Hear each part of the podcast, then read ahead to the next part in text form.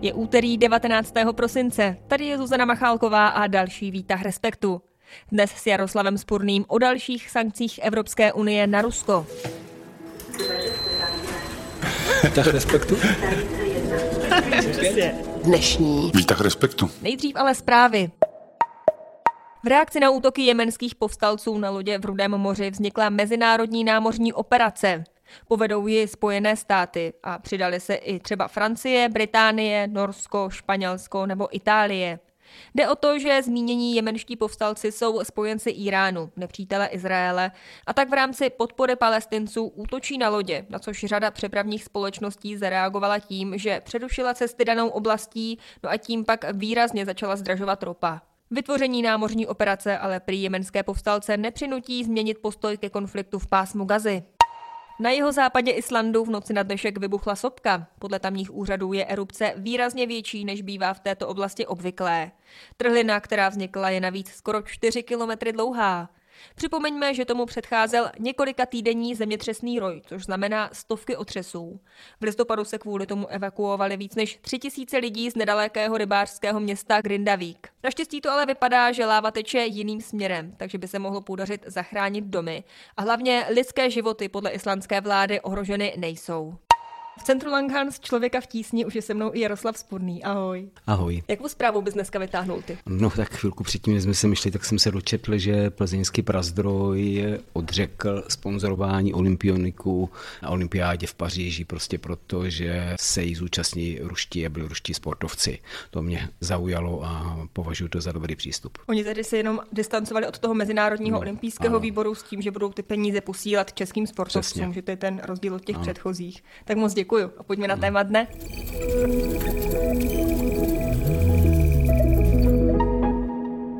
dnešní Výtah Respektu. We are resolved to continue imposing massive costs on Russia.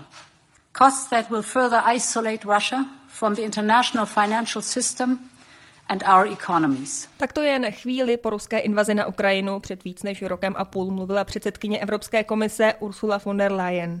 Státy Evropské unie se i hned shodly na potřebě Rusko sankciovat a od té doby se bohužel v přístupu Kremlu nic nezměnilo. Je konec dalšího roku a Rusové dál útočí. Unie proto schválila další, teď už 12. balík sankcí. Tak Jardo, co tedy obsahuje? Klidně vyberme jen to nejdůležitější. Tak ten balík, či spíš balíček je, se soustředí především na obchod s diamanty, snaží se e, zamezit, Rusové jsou poměrně velkým dodavateli diamantů, tak se snaží zamezit dodávek a veškerým ziskům diamantů e, z diamantového obchodu pro Rusko. To je asi ta nejhlavnější zpráva, jinak na sankčním seznamu přibylo tuším dalších 60 osob a pár desítek ruských firm, to je asi to nejpodstatnější.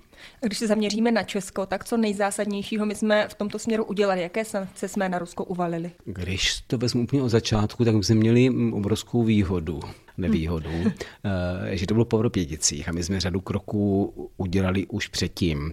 My jsme se zbavili Ruska jako možnosti dostavět jaderný blok v Dukovanech, to byla docela klíčové rozhodnutí a zbavili jsme se řady ruských špionů a diplomatů, kteří to byli. To znamená, že když přišly ty poválečné nebo sankce po agresi Ruska na Ukrajině, tak bylo samozřejmě první starostí se zbavit nebo získat podniky, které byly strategické a které vlastnili v Česku Rusové. A oni byli vlastně v tu dobu už jenom dva. Byla to Škoda jaderné strojírenství a Let Kunovice. Oba dva podniky se podařilo celkem rychle odkoupit po té dohodě a dnes už ty sankce, které jdou z Česka, jsou spíš drobnější a týkají se ruského majetku, především majetku ruské ambasády, který je jaksi za diplomatickými dohodami. Třeba před měsícem byly uděleny sankce pro správcovskou firmu, byly zmrazen majetek, to vyvolalo velkou nevoli Rusů, ale zatím neučinili žádný krok proti. To znamená, my, my v těch sankcích se opravdu soustředíme dneska spíše na lidi, na vízovou politiku, na zákaz Rusů vstup do České republiky a podobně. Ono teď v tom 12. balíčku sankcí má Česko nějaké výjimky. Ta první se týká tedy ropy. Tak co se tady v tom přesně stalo? A tak výjimku z dodávek ruské ropy máme od počátku těch sankcí, protože jaksi dodávky ze západu přes ropovod IKL či TAL eh, není možné zvýšit, protože ten ropovod má úzké hrdlo a dokud to nebude přebudované, tak ta výjimka bude platit pro nás, ono platí pro nás, pro Slovensko, pro Maďarsko. Takže na tomhle posledním jednání byla tahle výjimka potvrzená a bylo dohodnuto, je možné, že ten ropovod nebude rozšířen do konce roku 2024, do kterého ta výjimka platila, tak je možné, že krátce ještě v roce 2025 budeme moci odebírat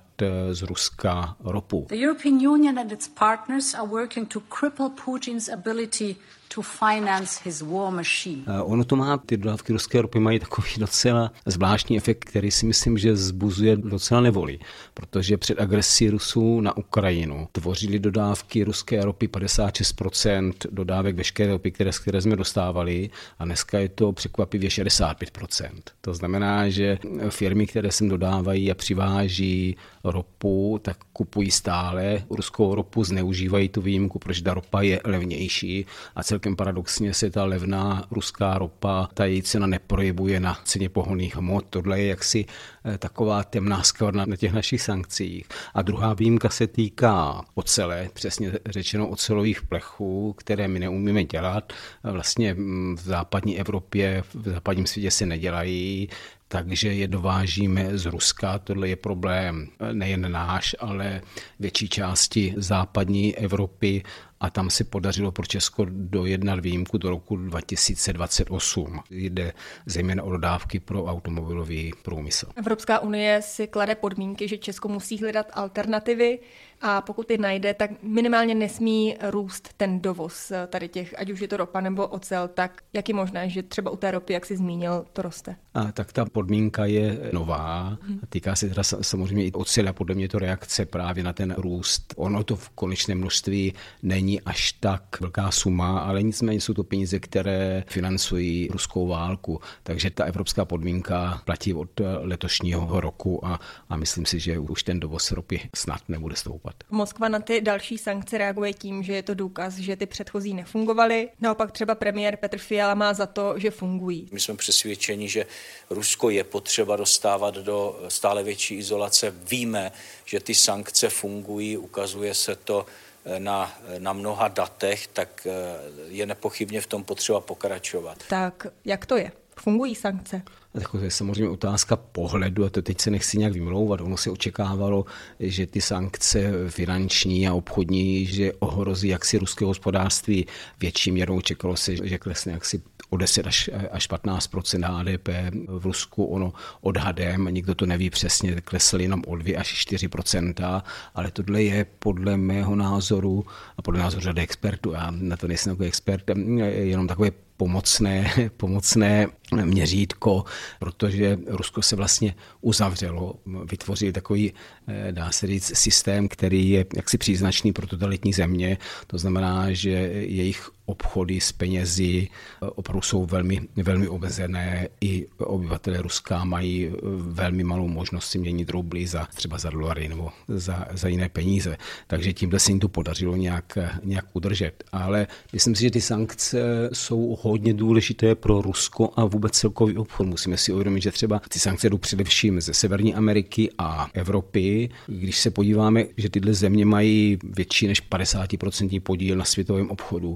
tak je to pro Rusko citelná rána nejen pro dnešek, ale i do budoucna. Rusko je vlastně vyřazeno z tohohle trhu a bude se tam velmi špatně vracet a dá se říct, že v některých komoditách ho nahradí Čína, která už to potom nepustí. Ono to vypadá, že Čína Putinovi pomáhá v něčem skutečně ano, ale tady, tady v tomhle Čína spíše využívá téhle situace. Myslím si, že Rusko, že ty sankce pocítí v horizontu daleko delším, než, než je nějaký rok nebo dva. Takže jak na začátku možná panoval takový ten pocit, že se bez Ruska v některých směrech neobejdeme, ukazuje se, že obejdeme, obejdeme. když se začali implementovat ty obejdeme. sankce. Je to jedna jediná záležitost, a to bych Česko zase pochválil, ve kterém zatím západní svět sankce proti Rusku nevyhlásil, a to je jaderný program, protože řada zemí, včetně USA, překvapivě je závislá na dodávkách jaderného paliva z Ruska. I Česko vlastně od začátku jaderného programu 40 let odebíralo palivo, jaderné palivo z Ruska, ale loni se rozhodlo, že tyhle dodávky zastaví a podepsal novou smlouvu s americkým Westinghousem a s francouzskou firmou, již jméno jsem teď zapomněl, a od příštího roku, roku 2024, už budeme odebírat jaderné palivo ze západu. Tak tohle je velká výhoda. On existuje i magnického zákon, který uvaluje sankce mm. na ruské činitele, kteří jsou odpovědní za porušování lidských práv. Má to nějak snížit vliv Ruska.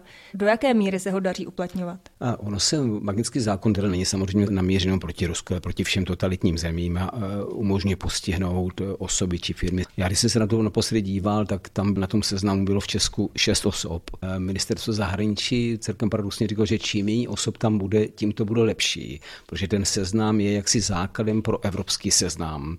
A v okamžiku, kdy my někoho dodáme na ten náš seznam a přibylo Evropská unie, tak Evropská unie akceptuje jaksi nepřijatelnost té osoby či firmy pro evropské území a je to lepší i z hlediska práva, z hlediska dalšího, protože někteří ti lidé z Ruska, kteří tam ocitli, tak se obrátí na soudy a tuším, že dva nebo tři Eh, museli být z toho seznamu, který dneska obsahuje, teda evropský, nikoli v český, který dneska obsahuje přes tisíc men, musí být eh, vyňati. O sankcích na Rusko jsme mluvili s Jaroslavem Spurným. Moc ti děkuji, mě se krásně. Taky díky, pěkný den. No a na webu Respektu už na vás v tuto chvíli čekají nové texty. Co se v nich dočtete, schrnuje zástupce šéf-redaktora Tomáš Brolík. Tak doporučil bych článek Petra Horkého o české spořivosti, protože Češi jsou nadprůměrní evropští spořitelé a Petr zkoumá proč to tak asi může být, čím to je a taky to, jestli, když už tak rádi spoříme, tak jestli spořit umíme a děláme to správně. A kromě spoření ještě Češi koukají rádi na Stardance a Jindřiška Blahová napsala komentář o tomhle fenoménu, takže pokud nevíte, co si o něm myslet, tak eh, možná vám